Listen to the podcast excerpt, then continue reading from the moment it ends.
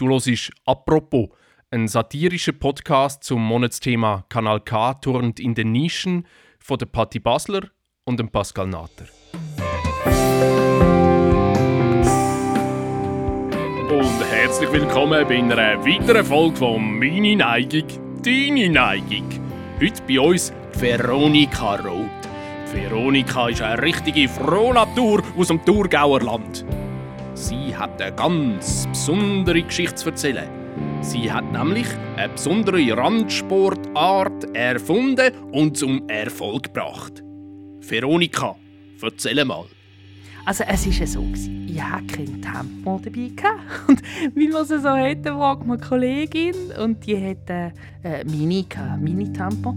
Also die kann ich ja quer rein tun. Das ist eine verrückte Geschichte. Ja, und dann ist die mit der Geschichte von diesen Menstruationstassen. Und ich habe das gar nicht gekannt. Und auf das eben habe ich dann äh, einmal so etwas bestellt im Internet, so Menstruationstassen, und habe ja gar nicht gewusst, was für eine Grösse dass ich dann bräuchte. Also ich hatte einfach ganz verschiedene Grössen und ganz alle verschiedenen Modelle, alle Grössen und Formen habe ich bestellt.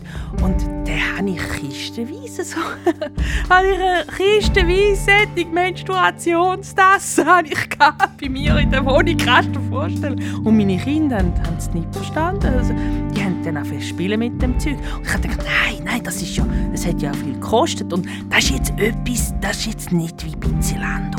Du kannst jetzt, wenn du es probiert hast, nicht mehr zurückschicken. Und da habe ich gedacht, ja, was mache ich jetzt mit dem Zeug, oder? Und habe ich die Kolleginnen eingeladen. Wieder bei diesen Tupperwaren-Party habe ich die, die Menstruationstasse habe ich denen angeboten. Und das hat eingeschlagen wie eine Bombe. Das ist wahnsinnig. Und das ist eine verrückte Geschichte.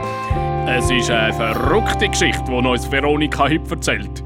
Die Frohnatur aus dem Thurgau hat also eigentlich aus einem peinlichen, intimen Moment eine Geschäftsidee mögen schöpfen.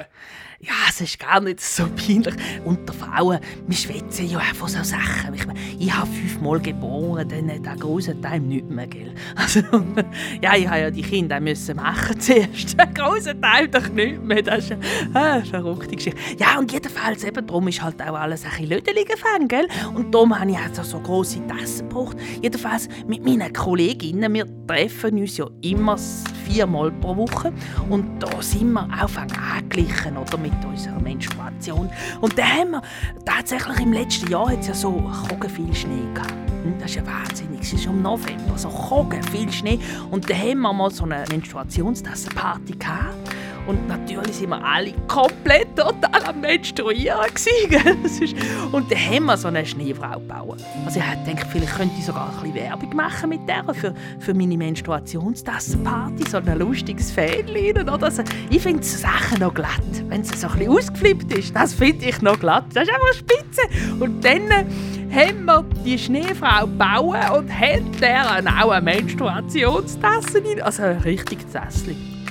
Und dann haben wir die Tasse gefüllt mit unserem Menstruationsblut, natürlich. Also wir haben dann alle unsere Silikontassen reingeleert. Und dann hat das also Spuren gegeben in dem Schnee rein. Ein bisschen hat es ausgesehen wie beim Schneewittli. Das Schneewittli, wo das Blut in weißen Schnee reingetropft ist und so eine Spur gegeben hat. Und dann haben wir gedacht, das wäre jetzt doch noch schön. Das wäre noch schön, wenn man mit dem Blut könnte ein richtiges Kunstwerk malen. Und es ist, es ist Wahnsinn. Es ist Wahnsinn. Dann ist die Idee ist eigentlich geboren aus unserem Uterus raus. Wir haben dann zuerst mit den Tassli haben wir so Muster gezeichnet in Schnee.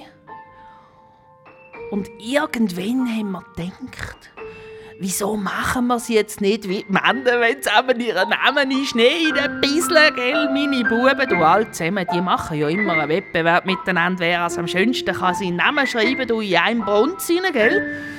Und dann haben wir gedacht, du, wir machen doch da auch unseren Namen schreiben. Oder eine Zeichnung. Oder ein Muster.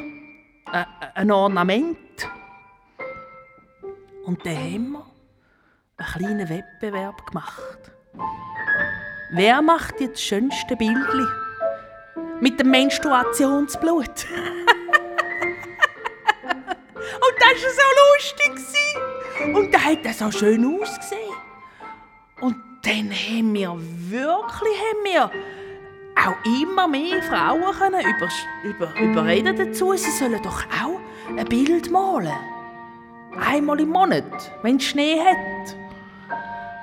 Und so ist die Idee quasi geboren. Aus der Vagina raus. In einer Vollmondnacht im November.